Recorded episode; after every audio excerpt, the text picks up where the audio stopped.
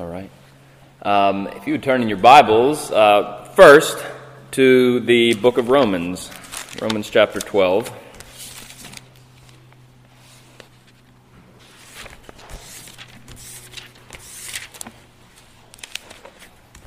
Paul has uh, spent his time in Romans uh, expositing uh, and explaining and proving the gospel of grace and he gets to Romans chapter 12 and he begins to give us the how we should now live portion of the book. And uh, then at the end of Romans chapter 12, which I'd just like to read a section of, uh, Paul gets very um, practical. Uh, almost seems too practical. But uh, look at Romans chapter 12, verse 9, and hear what he says there. It says, Let love be without hypocrisy, abhor what is evil, cling to what is good. Be devoted to one another in brotherly love. Give preference to one another in honor, not lagging behind in diligence, fervent in spirit, serving the Lord. Rejoicing in hope, persevering in tribulation, devoted to prayer, contributing to the needs of the saints, practicing hospitality. Bless those who persecute you. Bless and do not curse. Rejoice with those who rejoice. Weep with those who weep. Be of the same mind towards one another. Do not be haughty in mind, but associate with the lowly. Do not be wise in your estimation. Never pay back evil for evil to anyone. Respect what is right in the sight of all men, and if possible, so far as it depends on you, be at peace with all men. Never take your own vengeance. Beloved, but leave room for the wrath of God, for it is written, Vengeance is mine, and I will repay, says the Lord. But if your enemy is hungry, feed him, and if he thirsts, give him a drink for in so doing you will reap, heap burning coals on his head. Do not be overcome by evil, but overcome evil with good. Paul gives a long list there um, in a handful of short sentences of what we are to be um, um, uh, giving ourselves to kindness, generosity, um, hospitality. You know, in light of uh, all that has been said, how should we live? Um, well, give yourself to these things. Like, really give yourself to it. And then he says at the end, um, you can give yourself to these things because uh, you can leave room for the wrath of God. He's got that under control. He's going to handle that. You can put it away, and uh, you can really spend your life on these matters. Uh, just to drive that home a little further, go ahead and turn to Revelation chapter 5. And uh, you're going to hear people crying at the beginning of this chapter and singing at the end of the chapter. And they're crying at the beginning because there is no one who can make things right. There is no one who can straighten what's bent. There is no one who can um, destroy what is uh, wicked and uh, insidious. And there is no one who can redeem uh, and save. Um, it's too broken it's too wicked, uh, and its roots are too deep. And then we see Christ. So, Roman, uh, Revelation chapter 5. And I saw in the right hand of him who sat on the throne a book written inside and on the back and sealed with seven seals. Here is uh, God's plan of judgment and salvation. This is what ought to happen. And I saw a strong angel proclaiming with a loud voice, Who is worthy to open the book and to break its seals?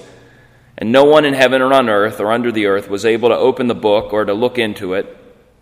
And then I began to weep greatly because no one was found worthy to open the book or to look into it. And one of the elders said to me, Stop weeping. Behold, the lion that is from the tribe of Judah, the root of David, has overcome so as to open the book and its seven seals. And I saw between the throne with the four living creatures and the elders a lamb standing as if it were slain, having seven horns and seven eyes, which are the seven spirits of God sent out into all the earth.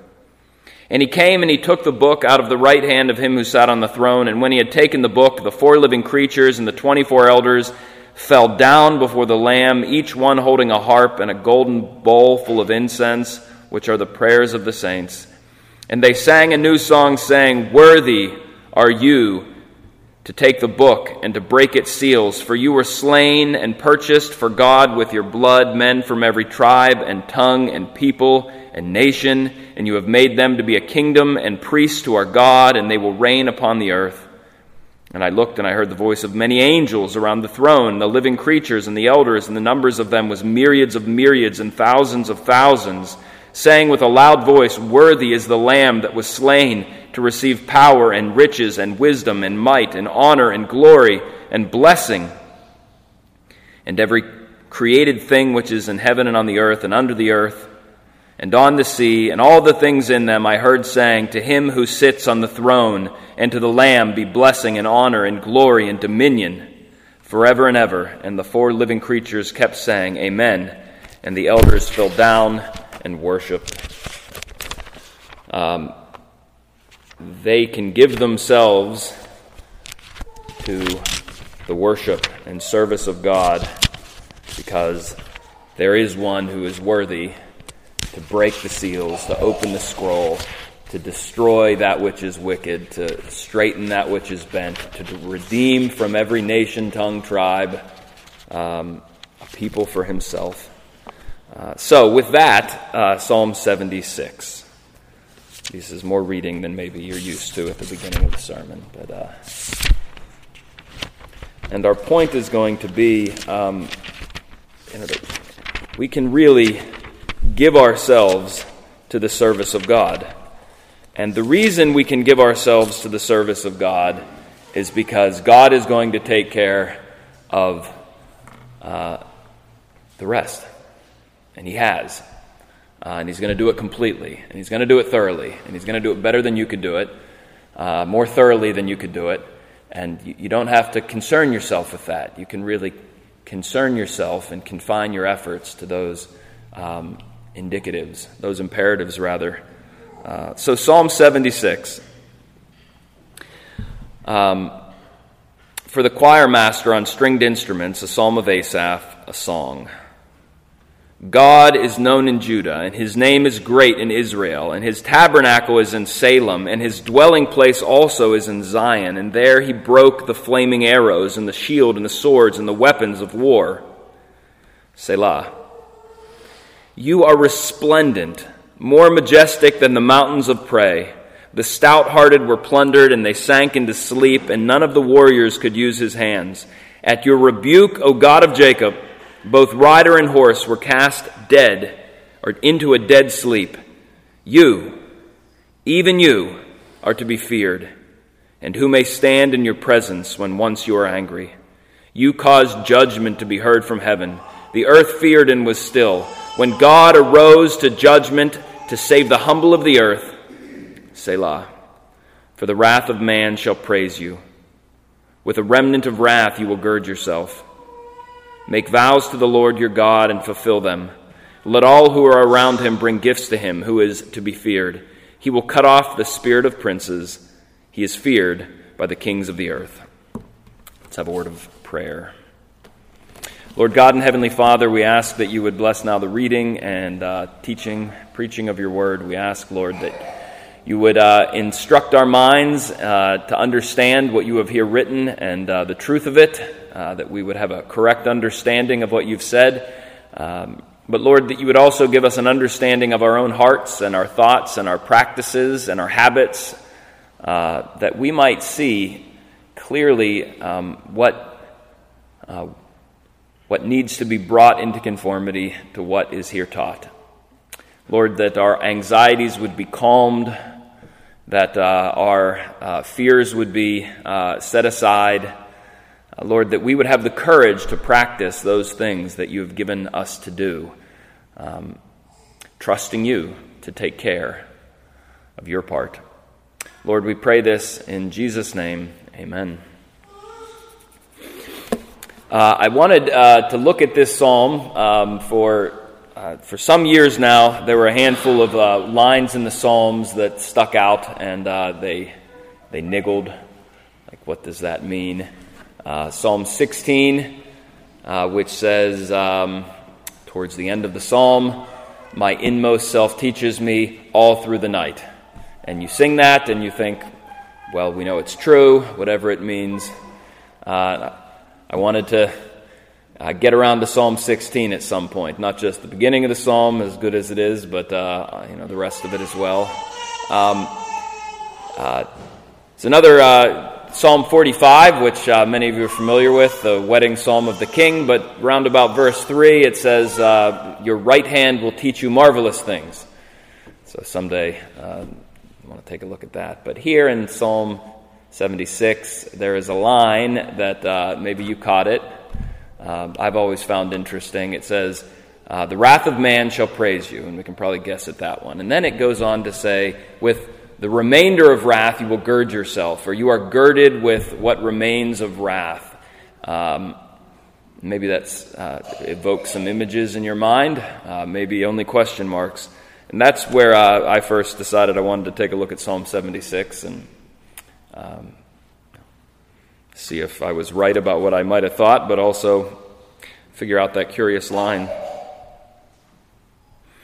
Um, these words from Revelation 5, from Romans chapter 12, and we could have gone to many, many, many, many, many, many, many other places in the scriptures to read similar um, directives as well as assurances of the Lord's uh, salvation and judgment.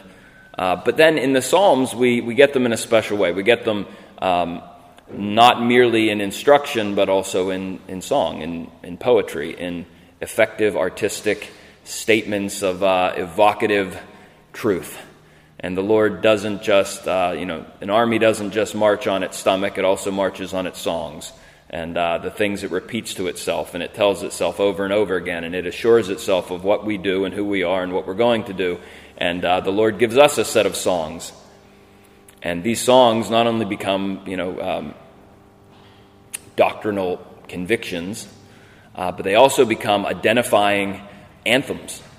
Um, they tell us who we are. They tell us what we do. They tell us what we can expect when we go in.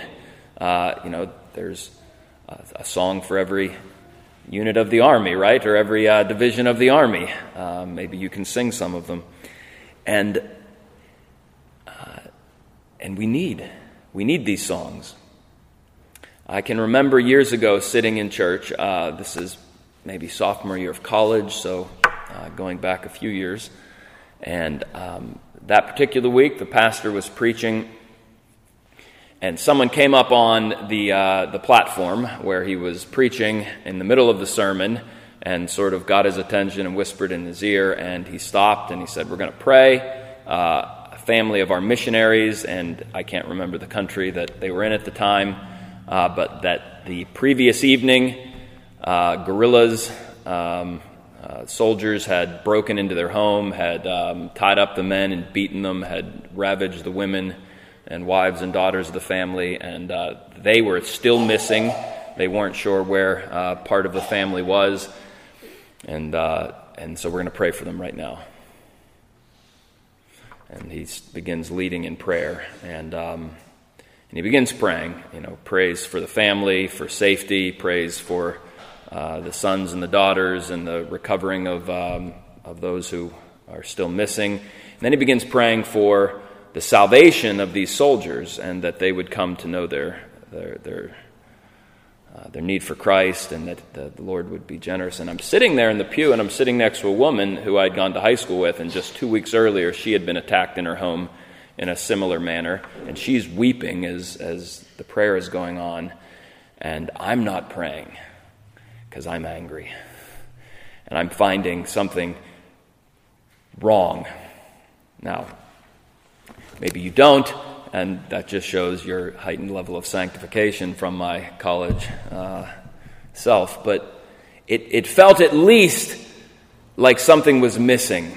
Not that there was something wrong with praying for the salvation of the criminals or for the safety of the family. That was altogether, not easy to do, but uh, right.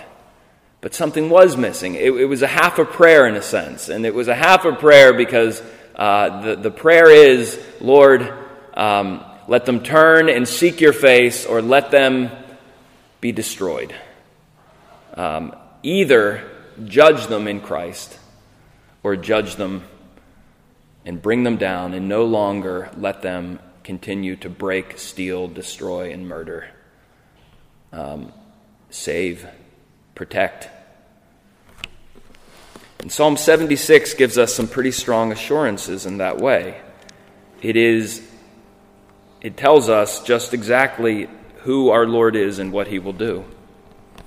And it begins and it says, God is known in Judah. His name is great in Israel. His tabernacle is in Salem. His dwelling place also is in Zion. There he broke the flaming arrows, the shields, and the sword, and the weapons of war. It says that, um, that God is known in Judah. And it's going to use the word Judah, it's going to use the word Israel, it's going to use the word Salem. We might say God is known in the midst of his people. God is known um, uh, in his church, in his gathered assembly. Um, those various, uh, Judah, of course, was uh, the name of the southern, given to the southern kingdom, but this is, I think, written before the uh, division of the kingdom, so uh, it's speaking of uh, that area uh, where Jerusalem was. Speaks of Israel, the name of what was eventually the northern kingdom, but again, before the split, this was the name given to the nation. And Salem, which was the name of Jerusalem when it was still a Jebusite stronghold before it was taken by Israel in the Promised Land. Uh, but these, lang- the, these various words are of the place that God promised to gather and meet with his people. Um, and it was specifically in Jerusalem, in the temple, where God said to his people, you know, he never claimed to be a regional deity. He never claimed to have more power in Israel or in Judah or in Jerusalem than he did in other places. Um, it was very clear, uh, even from the inception, when he brought his people out of Egypt, uh, when he called Abraham out of Ur of the Chaldees, um, that he is the God over all. Heaven is his throne, the earth is his footstool. You see in verse 8, he caused judgment to be heard from heaven. This is where he sits. But it was in Jerusalem where the Lord said, You can, you can be sure that when you come here and when you bring the sacrifices picturing Christ, my son, your, your Messiah, that you will find me. I will meet with you here and this will be the place your prayers will clearly be heard in my, in my presence. Um, and this is what we are said to be as the church. Jesus says to the woman at the well, and not in this, not in this mountain or in that mountain, but wherever my people gather in spirit and in truth, right? Um, this is the heavenly Jerusalem that we've come to. And it says there that God is known in Judah that we know the Lord. And there's a sense in which nobody doesn't know the Lord. Uh, Romans chapter 1, if we were to go to the beginning of that book, says that uh, what may be known of God, uh, his invisible attributes, his, his power, is clearly known from what has been created. That, so that no one is without excuse. No one can say, um, I didn't know. Uh, God doesn't believe in atheists. Uh, every person, based on the way they have been knit together, they have been created the, uh, the testimony of the world around them, um, they know God is there, God is powerful, God is good. Um, uh, they may not know much more, and they don't know enough without the scriptures uh, to know more of who He is and His salvation. Uh, but they also know what is right and wrong. But uh, that's not the sort of known we're talking about. We're talking about a known that is more like uh, God is, is known well and God is, uh, is loved. Uh, when the Lord says that many on the last great day will say, Lord, Lord, didn't we cast out demons and perform miracles in your name? And the Lord will say to them, Go away from me, I never knew you. the word there, known, doesn't, doesn't mean God is saying, I'm suddenly realizing there's a bit of a, a blank spot in my omniscience, and uh, we haven't met, and uh, you are, in fact, a portion of my creation that I, up until this moment, had no knowledge of. He's saying, We don't, we don't know each other. Um, we're not family. Um, we're not close, and, uh, and you don't know me. There is no relationship between us. Uh, you weren't doing this in my name. And here it says that God is known in Judah, that we know who God is and we love him. We don't love a God of our own making. We don't love a God of our own imagining. We don't uh, simply uh, think of him the way we would like to think of him and love that. Think of him like ourselves and love that. But we know him for who he is. Tim Keller, in his book on uh, the, the meaning of marriage, he says, uh, to, be, uh, to be not known and loved is meaningless. You know, this is sort of the infatuation when we first meet someone, and, uh, and you know, they're all of our dreams come true. They're everything I want them to be. Um, to be not known and to be loved is meaningless. Um, to be known and not loved is our greatest fear. That when you find out who I am, you won't love me, you will reject me. Um, but to be known and loved is our greatest hope and desire. Uh, that the Lord, who knew you better than you knew yourself, who knew the depth of your sin and what you were trying to hide, and even what you didn't know you needed to hide, uh, but what He knew, and He loved you, and He sent His Son to die for you, to pay for that which you confessed, that which you hid, and that which you forgot about. And He loved you. That's what we want. And that we, in turn, know the Lord to be who He is and to who He says He is and love Him for it. God is known in Judah, His name is great in Israel. His tabernacle is in Salem, and His dwelling place also is in Zion. And this uh, uses the word tabernacle or tent or his, uh, his dwelling, um, his den, his lair. That sounds somewhat uh, dangerous. But I think that's the point. Maybe lair or den is, uh, is maybe a, a, a, more evocative. Like um, if you get near a bunny hutch, you're not very worried, right? But if you get near the tiger's den or the dragon's lair, yeah, you're, you're, you're treading more carefully. I remember years ago seeing a Discovery Channel um, what is that show, and um, it's a group of scientists, and they're moving through the forests of Siberia. You know, it's the white bark trees that are you know 100 years old and this big around because of the you know one month summer.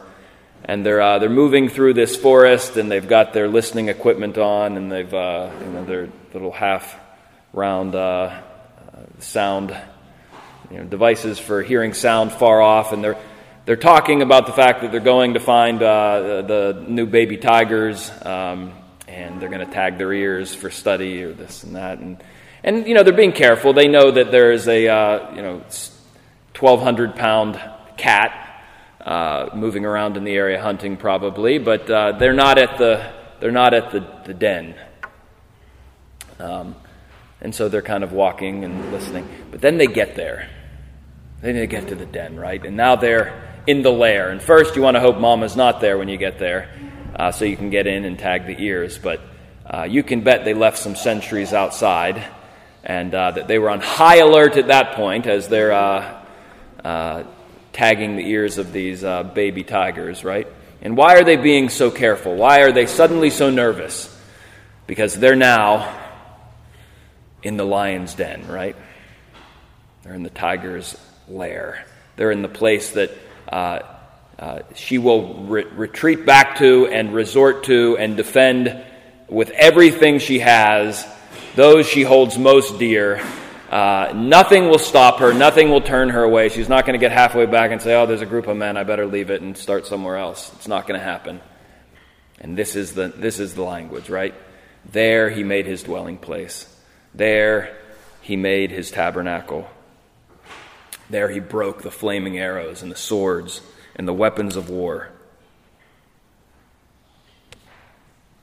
Uh, the language there, the flaming arrows, the swords, the shields, the weapons of war.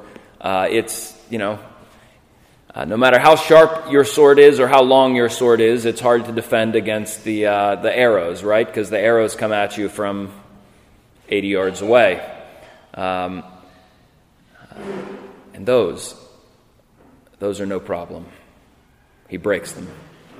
Uh, the sword, uh, dangerous as it is in the hands of a skilled warrior, hand to hand combat, he breaks them. The shields, even the defensive, uh, that which seems to make it so imposing and unstoppable and defensible, um, gets destroyed. Uh, and that which makes uh, the enemies of God, um, the lies, the temptations, uh, so dangerous are, are, are not a problem. They will be dealt with and put away.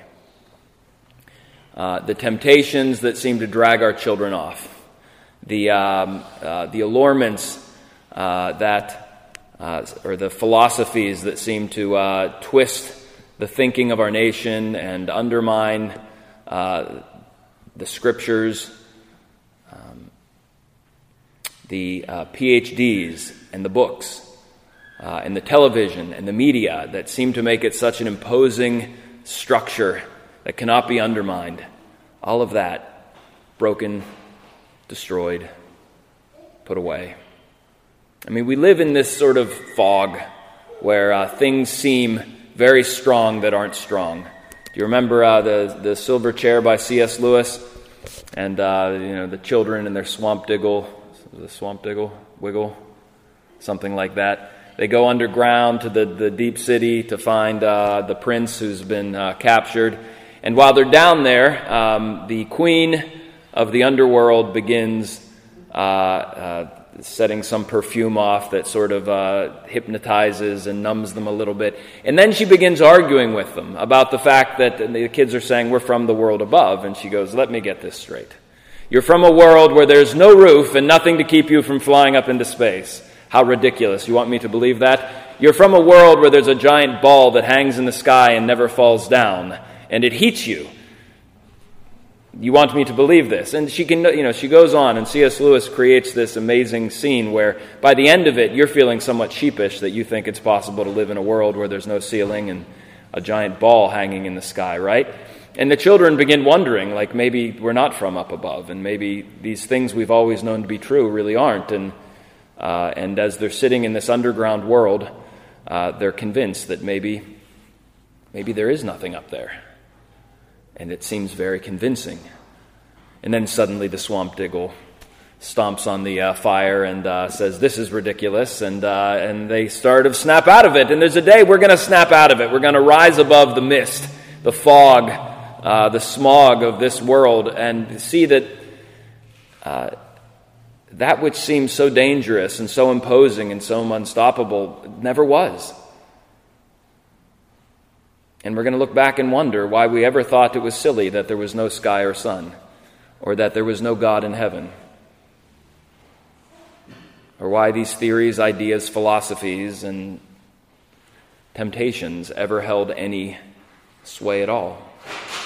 And so it goes on. I mean, there's the, there's the, the, the, the, foundational statement of this psalm. There, there, around his people, in his den, he destroyed and uh, made void all of the dangers. But it goes on. It says, You are resplendent, more majestic than the mountains of prey. The stout hearted were plundered. They sank into sleep, and none of the warriors could use his hands. At your rebuke, O God of Jacob, both rider and horse were cast dead into a dead sleep. You, even you, are to be feared, and who may stand in the presence once you are angry.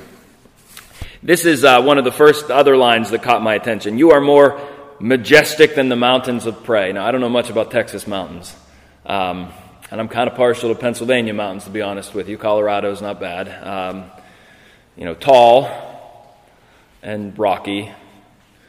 Um, but back in Pennsylvania, we've got mountains I mean, not only about 2,000 feet high, I suppose, above sea level, so maybe you wouldn't call that a mountain, but uh, they've, got, uh, they've got oaks, and they've got maples, and they've got hickories, and they've got uh, beech, and they've got, uh, below that, we've got uh, mountain laurel and uh, rhododendron and all sorts of low brush, and below that, we've got moss and ferns, and below that, I mean, it's just, it is thick.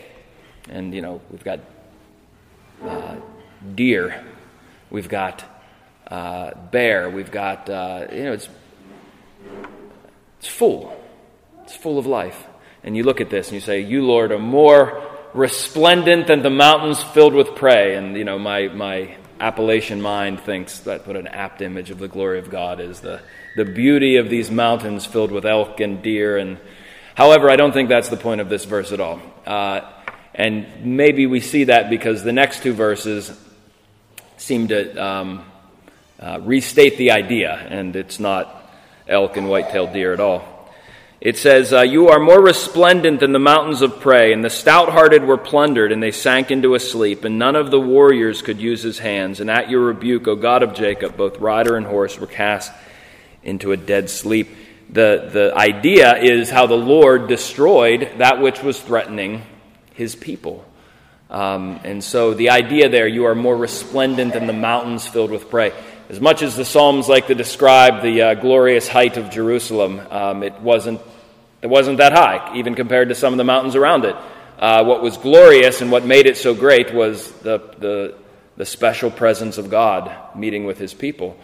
Um, and so the mountain not being as high as it might, uh, being surrounded on all sides by uh, enemies, was a reality. Um, having enemies in the high ground is not the ideal situation. And uh, having uh, the city surrounded uh, by enemies in the mountains all around, the enemies who make us a prey, you are more glorious, Lord, than uh, the mountains when they are filled with those who make us a prey, uh, with those who prey upon us. That seems to be the idea. Um, in fact, it is this line that makes many people think that uh, this psalm is coming from the time of the Assyrian invasion when Sennacherib his armies surrounded Jerusalem. But it's a psalm of Asaph, so I think it just applies really well to that period of time and to millions of other periods of time throughout the history of the church and your life. And you can look at the enemies all around. You can look at what is oppressing and threatening to destroy and say, You are more glorious and resplendent than all of the enemies on the high ground around me. And it goes on to repeat that. The stout hearted were plundered, and they sank into sleep, and none of the warriors could use his hands. And at your rebuke, O God of Jacob, both rider and horse were cast into a deep sleep. The last verse there, number six, is uh, recalling uh, the coming out of Egypt, which we'll read in a few more chapters in Exodus, uh, whenever the, one of the uh, greatest kings of the earth and uh, one of the greatest armies of the earth of that time uh, were suddenly and finally destroyed beneath the waters as Israel passed along, and the women uh, sang with their tambourines. Uh, it says here that the stout hearted were plundered, they sank into sleep. Uh, those who uh, are very brave, battle hardened, you know, those who don't cry before the fight, uh, those who march in with their head held high, those with the confidence of lots of ticks on their belt, uh, those who are cold, uh, uh steely eyed, cold blooded killers.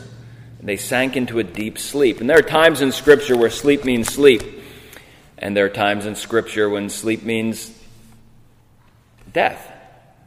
And uh, they went to sleep with their fathers or one of uh, two of David's mighty men who are called the, the sons, and I'm, I, I keep meaning to look this up, but I think it's Nephesh or something. It, uh, the sons, and it just gets transliterated in most English Bibles as if it's someone's name, but I think the word there is sleep. They're called the sons of sleep. I don't think it's because they napped a lot. It was because what did they do when they went into battle? Uh, lots of people took a dirt nap at the end of them. None of the warriors could use their hands. These are the men. These are the men who don't go into battle. Uh, uh, not only they don't go in shaking, but they don't come out shaking. These are men who have. Uh, have you maybe you've been in a fist fight before? Hopefully, you haven't been in a fist fight for a while. Maybe this guy. Um, but something happens once the confrontation. Either you know, if depending on who we are, in the middle of the confrontation, you find, you know, this sort of thing taking place, right? You're sort of trying to stand firm and the hands begin to shake a little bit.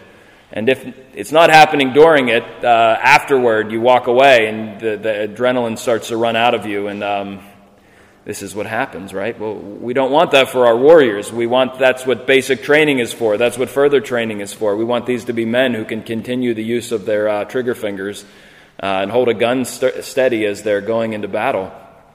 But these are the men, even these men. Uh, these are no militiamen. Uh, even these men have lost the use of their hands. You could imagine standing there in the tiger's den uh, when one of the men outside says, uh, She's coming back. Mama's returning, right? Suddenly it's like, Give me that ear tag. Give me that. Ear- Hold the tool still. Come on.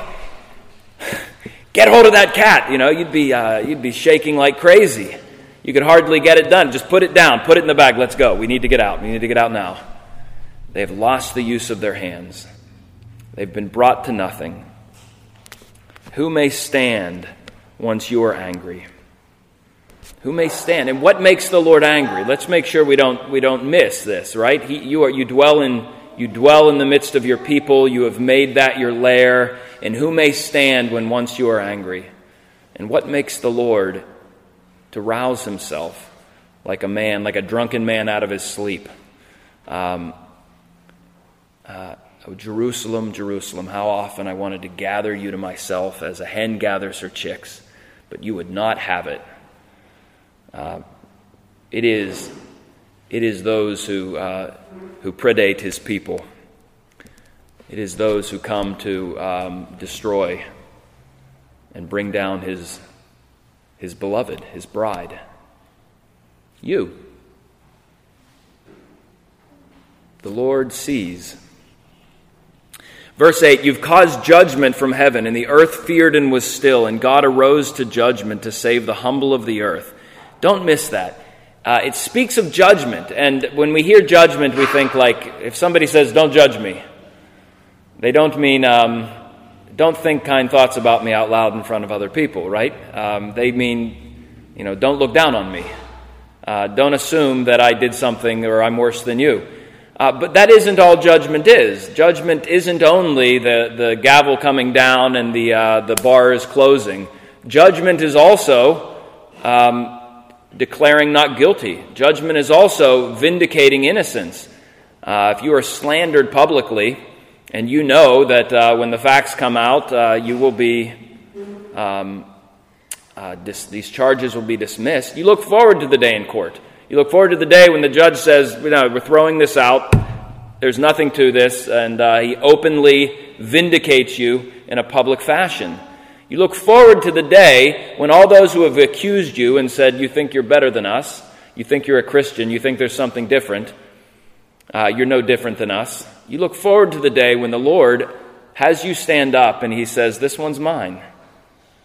I've been making him glorious. I've been making him like myself. He's nothing like you, and I've loved him. And on that great day, you will be vindicated openly. His sins are forgiven. Her sins are forgiven. But it will also be the day when judgment, your salvation, results in judgment. Um, when the Lord saves his people, he does so by destroying his enemies.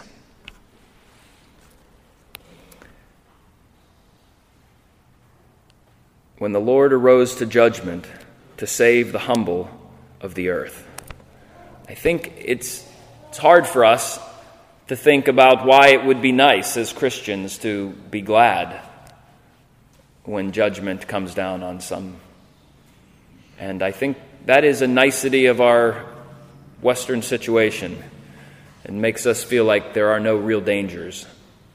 Um, and even that's not true for many people. It's true for many of us who live in very comfortable situations. But life is dangerous, and there is real wickedness. And um, whenever we find out that human trafficking rings have been broken up and uh, those in charge have been sentenced, uh, you don't feel bad that someone was judged. You feel glad that they're no longer uh, gathering up little girls, that they're no longer on the street. Uh, you can celebrate with your friends and family that that wickedness no longer stalks the night. And you can celebrate that uh, those children are free. And that's not a lack of kindness in your Christian heart, it's a desire for the safety of the innocent, of the humble.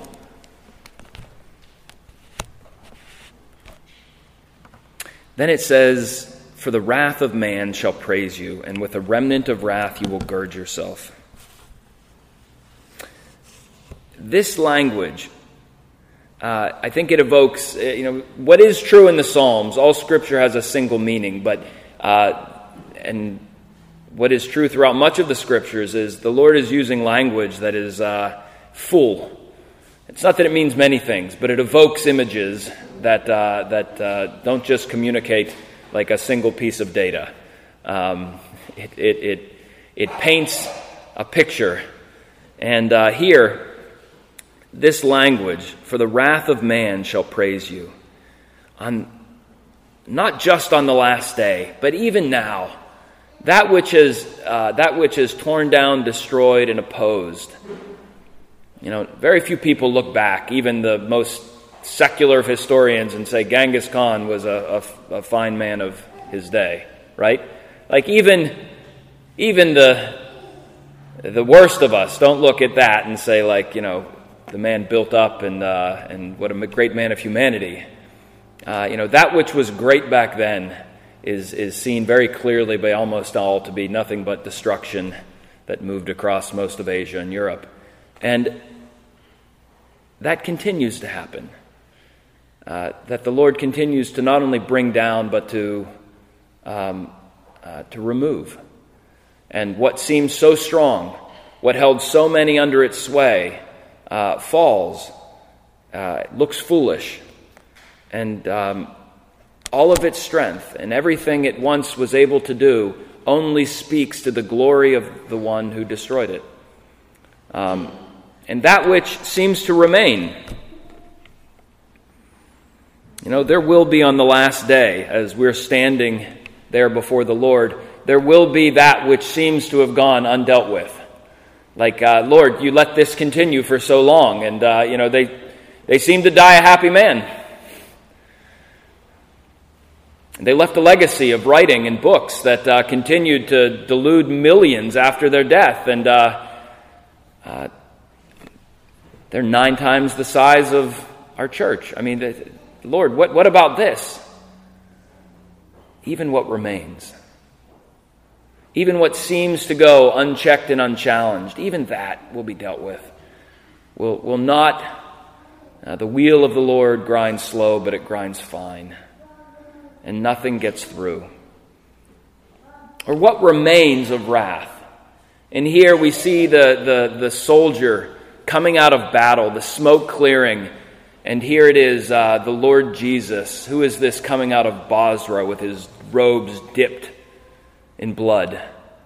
Who is this one who has been treading the winepress of the wrath of God with the, the, the, uh, the smear of battle still sprayed across him, having destroyed, having overcome, having redeemed you?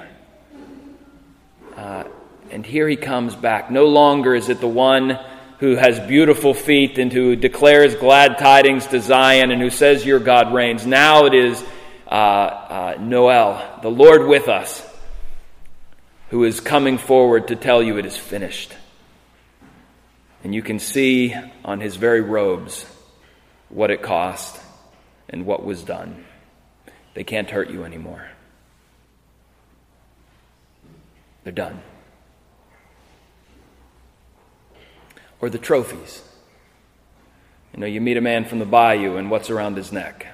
What's on his hat? What comes around the brim of his hat, right? And you, uh, you see the gator's teeth. You say, Did you kill that? Or did you get it in a, a souvenir shop, right? I don't know. We're in Texas now. I don't have any snakeskin boots, but uh, I would imagine that uh, you can get a pair of snakeskin boots here, right? And if you were a real uh, cattle puncher, you'd maybe you killed your own snake, right? And this is what happens to the rattlesnakes that uh, give my cows any trouble. Uh, it's the trophy, right? Uh, yeah, we caught a you know nine foot rattlesnake out back, and uh, this is what this is what we did with it. Here are the boots. Here are the teeth. Uh, this is the business end of the crocodile that tried to take my left hand, and now I just wear them as a trophy. Uh, what's with what remains of the greatest that the man can do will be but a trophy to the exceeding uh, greatness of your Lord Jesus Christ. So, who are you going to live for? How are you going to live? What are you going to give yourself to? Um, you're going to give yourself to revenge? You're going to give yourself to, to anger? You're going to try to do his job better than him? You're going to try to uh, uh, spend your life obsessed with uh, uh living in the past and uh, reliving pains and wrongs and stewing on what you would do if you ever saw those people again? Um, you're going to spend your life um, destroying your life. Or are you going to give yourself to what your king says he wants you doing? Because He's taking care of this. And He's going to do it better than you ever could, more completely than you ever could. So it says, Make your vows to the Lord and fulfill them. Let all who are around him bring him gifts, for he is to be feared. You know, you can give yourself to hospitality. You think the world's going to hell in a handbasket and you want me to invite people over for dinner? Yes, you can give yourself to hospitality because we, with confidence, know that the Lord is taking care of the rest of it. You can give yourself to kindness, to child raising, to your marriage. The Lord is going to take care of the rest of it. Let's close with a word of prayer.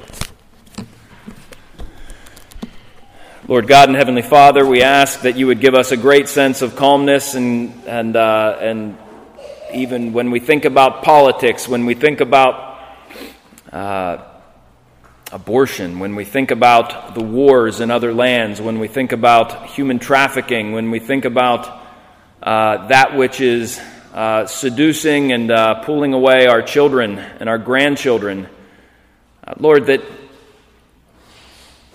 we might not uh, get so bent up uh, that um, we fail to do what you've given us. Lord, that we would not be discontent with the service that you've called us to do, uh, but rather, Lord, that we would, with, uh, with uh, great peace, know that um, judgment is your work and you will take care of it and you protect your own with fierceness, and that, Lord, we can uh, gladly render any service to you that you ask.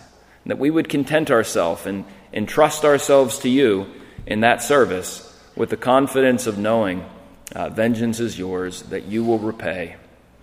We pray this in the name of Jesus. Amen.